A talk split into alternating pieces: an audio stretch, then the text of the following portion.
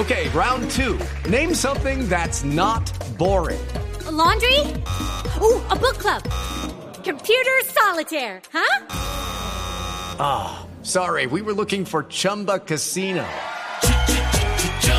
That's right. ChumbaCasino.com has over 100 casino style games. Join today and play for free for your chance to redeem some serious prizes.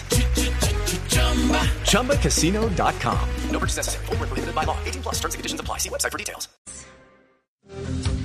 Bueno, a las 8 y 35 yo quiero repetir la frase de Oscar Wilde. Eh, Wilde cuando comenzamos este programa, porque es una de las frases de vida que llevo conmigo. No des explicaciones, tus amigos no las necesitan y tus enemigos no las creen. Entonces no hay que gastarse en eso. Pero ¿cómo hacerlo? Pero ¿cuándo darlas o no darlas? O mejor no solo darlas. Bueno, en fin, para eso tenemos una invitada muy especial a la psicóloga española Ana Vico, es psicóloga especializada en inteligencia emocional y nos atiende desde Portugal. Ana, muy buenos días. Muy buenos días, ¿qué tal? Bien, muchas gracias por en este domingo que usted ya está en la tarde y seguramente en su día de descanso por atendernos eh, para este tema que es tan interesante. Bueno, es verdad que ya estamos después de comer. bueno, muy bien. Ana, yo quiero preguntar, lo primero, ¿por qué una explicación? ¿Por qué tiene que dar una explicación o no tiene que darla? Bueno, es, es bastante común, ¿no? Lo de tener que dar explicaciones cuando... Me, ha encantado la frase de Oscar Wilde eh, y es porque como que nos sentimos mal, nos sentimos que va, la otra persona va a pensar mal de nosotros, sentimos que va a pensar que no le tenemos en cuenta, que no nos gusta, que... Y nos montamos una película en la cabeza y al final tenemos que dar esas explicaciones que desde luego no hacen falta, eh, pero bueno, es como que es para justificarnos nosotros mentalmente, pero en ningún momento es porque la otra persona las necesita. Claro, nosotros estamos eh, haciendo hoy eh, una encuesta y justamente pues preguntándoles a nuestros oyentes. Mauro, recordemos la pregunta para plantearle eh, aquí a nuestra invitada otra. Claro, es ¿qué hace cuando le preguntan algo sobre lo que usted a usted no le interesa dar explicación? ¿Qué hace cuando uno le pregunta algo y no le interesa dar explicación? Bueno, la verdad es que yo hace tiempo eh, daba muchísimas explicaciones. Eh, después entendí y me trabajé yo la autoestima, la inteligencia emocional y desde luego precisamente por eso mm, doy formaciones de inteligencia emocional, porque yo bajé a los infiernos y estuve muy mal y, tenía baja autoestima, entonces puedo decir lo que hay que hacer de recorrido hasta llegar a, tener una alta eh, inteligencia emocional. Y ahora ya no las doy, ahora simplemente o bien em, termino con un no o doy una respuesta muy monosilábica hmm. y, que la otra persona se monte la, la cabeza lo que quiera, pero desde luego no tengo por qué dar explicaciones. Claro, es que, por ejemplo, por ejemplo, eh, cuando a usted la calumnian y dicen un montón de cosas para hacerle daño, para acabarla, la ponen así ante sus jefes, ante compañeros de trabajo que nada que ver. Nosotros tuvimos ese caso y uno dice, moralmente, ¿está uno obligado a hacer eso? Y entonces eh, eh, había gente que decía, no, y la mayoría de la gente decía, no, eso no hay que hacerlo. Y pues no se hizo. Pero complicado, difícil, ¿no? Es muy complicado porque además ahí vienen todos nuestros miedos sociales, ¿no? El miedo al rechazo, el miedo al abandono, el miedo a, que se piensen que eres quien no eres y es como que de repente, pues eso, la, calumnia que te ponen es como un, vestido que tú no has pedido y mm. sientes esa necesidad de defenderte, ¿no? De, de, mm. hablar y de dar tu opinión, de dar tu, tu versión.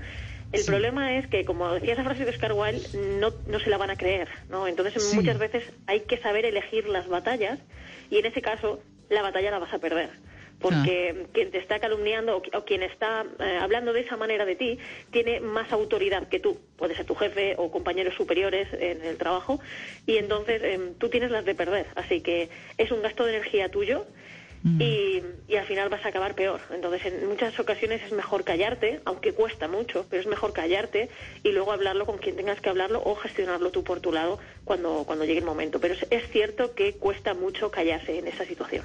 Ana, mm, ah, perdón María, se siga. No, no, no, no, le quería decir que si, que si era por el contrario de un rango más abajo. Si es de un rango más abajo, entonces sí es bastante común que, tú te, excuses, ¿no? O, des al menos tu versión. No es tanto dar explicaciones, sino eh, dar tu punto de vista, ¿no? Porque al final no hay una única realidad. La realidad es depende de los ojos por los que se mire. Igual que al final la opinión y los hechos acaban siendo una línea muy delgada. Entonces, eh, en esas situaciones es su opinión contra la tuya y obviamente, pues para que la gente escuche la suya tendrá que escuchar también la tuya. Y en, esas ocasiones sí que es eh, importante que tú al menos des tu versión. Otra cosa es que se la crean o no se la crean, pero tú simplemente dila y luego ya cada persona que, que, que, apechugue, como se dice en mi tierra, ¿no? Y es que, cada una em, vea cuál es su, su verdad, o, pero al menos tiene las dos partes, ¿no? Tiene las dos versiones. Bueno, Ana, pero si, si, en, si alguien a uno le está pidiendo una explicación, quizá es porque uno ejecutó alguna acción o alguna situación en la que amerita una explicación. De repente, un no tajante o una respuesta monosí, bueno, no sé, alguna, alguna situación de estas, ¿no terminaría uno pasando por grosero, quizá? ¿O eso hay que evitarlo? Si te piden explicaciones, dalas, obviamente. Em, también es, es, lo que he dicho antes, que tienes que saber cuáles son tus batallas. Si te piden explicaciones, pero tú en tu interior sabes que realmente no las quieren, es simplemente te las están pidiendo por em, ser educados o porque, bueno, hay gente mirando y dicen, bueno, vengas, ¿y tú qué? Pero realmente no te quieren escuchar, entonces, bueno, sal, sal lo más rápido posible de esa situación y ya está. A no ser que te la pidan de verdad y tú veas, pues por ejemplo, una discusión de pareja. En una discusión de pareja eh, no te calles porque entonces va esto va a salir muy mal porque eh, la otra persona tiene que escuchar tu opinión, tú la suya y al final llegar a un término medio, a un equilibrio. El problema viene con el ejemplo que me habéis puesto, que eso es de trabajo. Entonces, en el trabajo hay una jerarquía y esa jerarquía, de alguna manera, si tú la sobrepasas, eh, tiene efectos secundarios sobre tu trabajo, tu sueldo mm, eh, o, tu estabilidad laboral. Y ahí es donde ya vienen todos los miedos sociales que hemos comentado. Claro.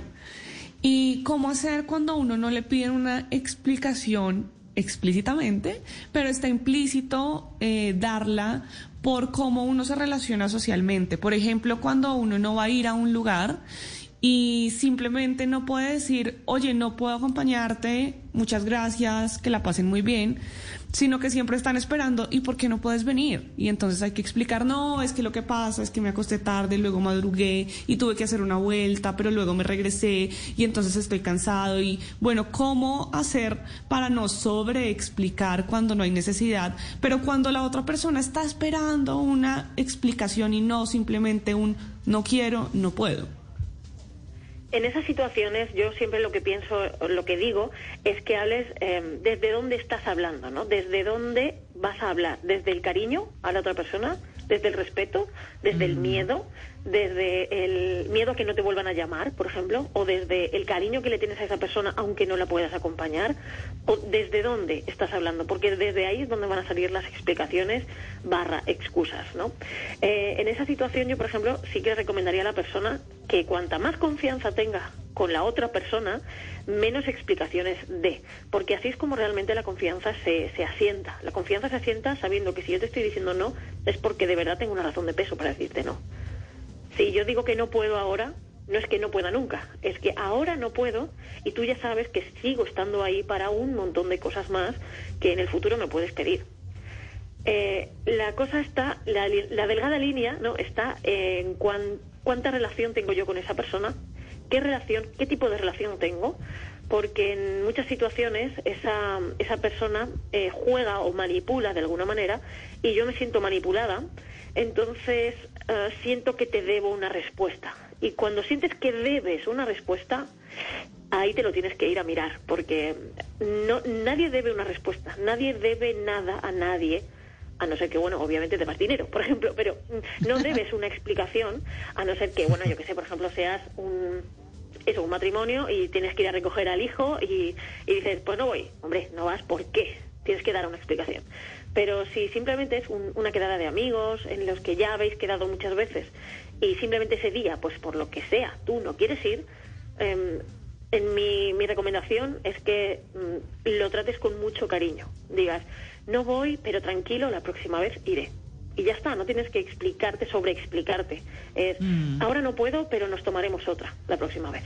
Y ya está, lo dejas en, en, un futuro, en un punto y aparte, que ya llegará en el futuro. Pero no tienes que justificarte porque eso al final solamente trae mm, meterse en un agujero del que posiblemente no pueda salir luego.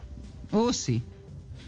Sí, Pili. Qué bueno, qué bueno, qué bueno que nuestra invitada Ana sea española, porque yo quería preguntar si esto es un tema cultural, porque yo siento que nosotros, no sé si los latinos o los colombianos necesitamos como endulzar las cosas para no hacer sentir sí, mal al sí. otro, y por sí. eso nos enredamos en, en, en, esa, en ese montón de explicaciones. Como dijo Ana al principio, yo también hace muchos años aprendí a no dar explicaciones, y mis papás aprendieron de mí, entonces dicen, bueno, como dice Pili, no voy a dar muchas explicaciones, pero no voy a ir a ese sitio. Entonces, yo sí quería saber si es como un tema cultural o, o, o pues, o yo, no sé si es, no sé, eso, esa era como mi duda, si es un tema cultural. Bueno, en España también esa cultura de la excusa y de la explicación existe, así que no sé si es además cultura hispanohablante. Ah. Eh, Habría que ver aquí. Sí. O la heredamos, o la heredamos. Sí. Sí, aquí también hay que explicarse bastante. Mm. La heredamos de ustedes. Ustedes tienen la culpa entonces. Bueno, Bueno, eh, bueno. Ana, eh, ahora en esta temporada de- y esta era de las redes sociales, nos hacemos más visibles. Si uno se expone más, pues tiene que dar más explicaciones. Ya se vuelve más normal de, oiga, pero usted no vino, después subió fotos en no sé dónde. Claro. No, de la gente se le empieza a meter a uno más en la vida en este momento. Ay, es que acabamos de sacar un tema que podríamos estar aquí horas y horas hablando, ¿no? Que son las redes sociales y la importa. intimidad. A, a mí me dijeron una vez, si no quieres que nadie lo sepa, no lo subas a Facebook. Sí. Mm, claro. Ay, cambia sí. Facebook por Instagram o por YouTube o por cualquier otra red social, ¿no? Y es verdad, si no quieres que lo sepas, no mm, que nadie lo sepa, pues no lo subas. Eh, Realmente al final tenemos que saber desde dónde, y vuelvo a decir lo mismo, desde dónde subimos una foto. Desde dónde, desde la necesidad de que me aprueben, desde la necesidad de eh, dar envidia a mi amigo porque no estuvo y así sabe lo bien que me lo he pasado, o a mi ex, que en muchas ocasiones está en las redes sociales de eh, corté Uf, con mi ex y siempre quiero que vea lo guapa que estoy ahora. Y, oye, pues Y lo feliz. realmente eso es necesario porque te estás haciendo más daño tú que a la otra persona. Y, y esto es igual, es, ah, bueno, subí una foto y entonces me dijiste que no saliste, pero realmente vi que saliste. ¿Esto qué somos? ¿Una, una película de policías?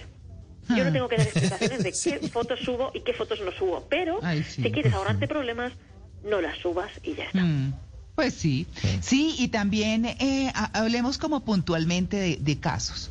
Por ejemplo, no dar explicaciones de, ay, se me ve este gordito, ay, sí, no, es que esta pandemia, ¿no? Entonces, el gordito que tengo acá, pero sí, estoy juiciosa, mm, tratando. ¿Quién le está preguntando por el gordo? Pues que se lo vean. Pues digo yo, ¿no?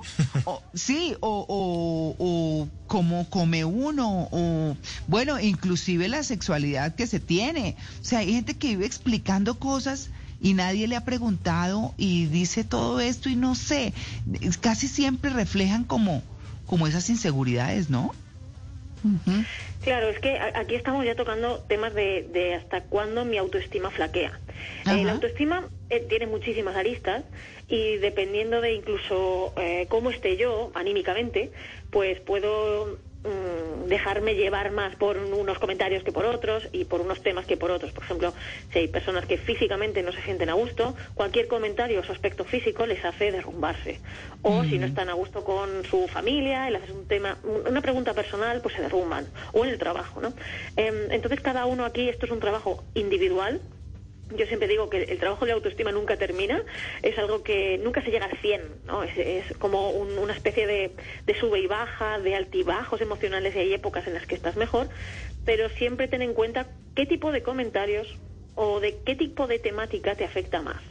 Porque si siempre que te hacen un comentario sobre eh, si has echado unos kilos de más, eh, cómo te queda ese vestido, qué corte de pelo te has hecho, mm, te está afectando mucho la autoimagen. Entonces, míratelo, trabájatelo con un terapeuta o reflexiona tú a tu, a tu gusto y a tu, a tu ritmo, pero desde luego es algo que te tienes que mirar porque ves que te está afectando. Al final, la realidad, yo siempre digo que es un reflejo de lo que tienes que estudiarte tú para adentro.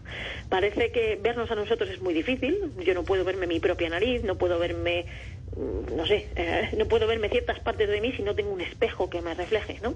Yo no puedo Claro. ver si, si me he pintado bien la raya del ojo, eh, me he puesto bien el eyeliner, si no me miro en un espejo. Pues esto es igual. Al final yo no sé qué tipo de relación tengo con otros si yo no me relaciono con otros.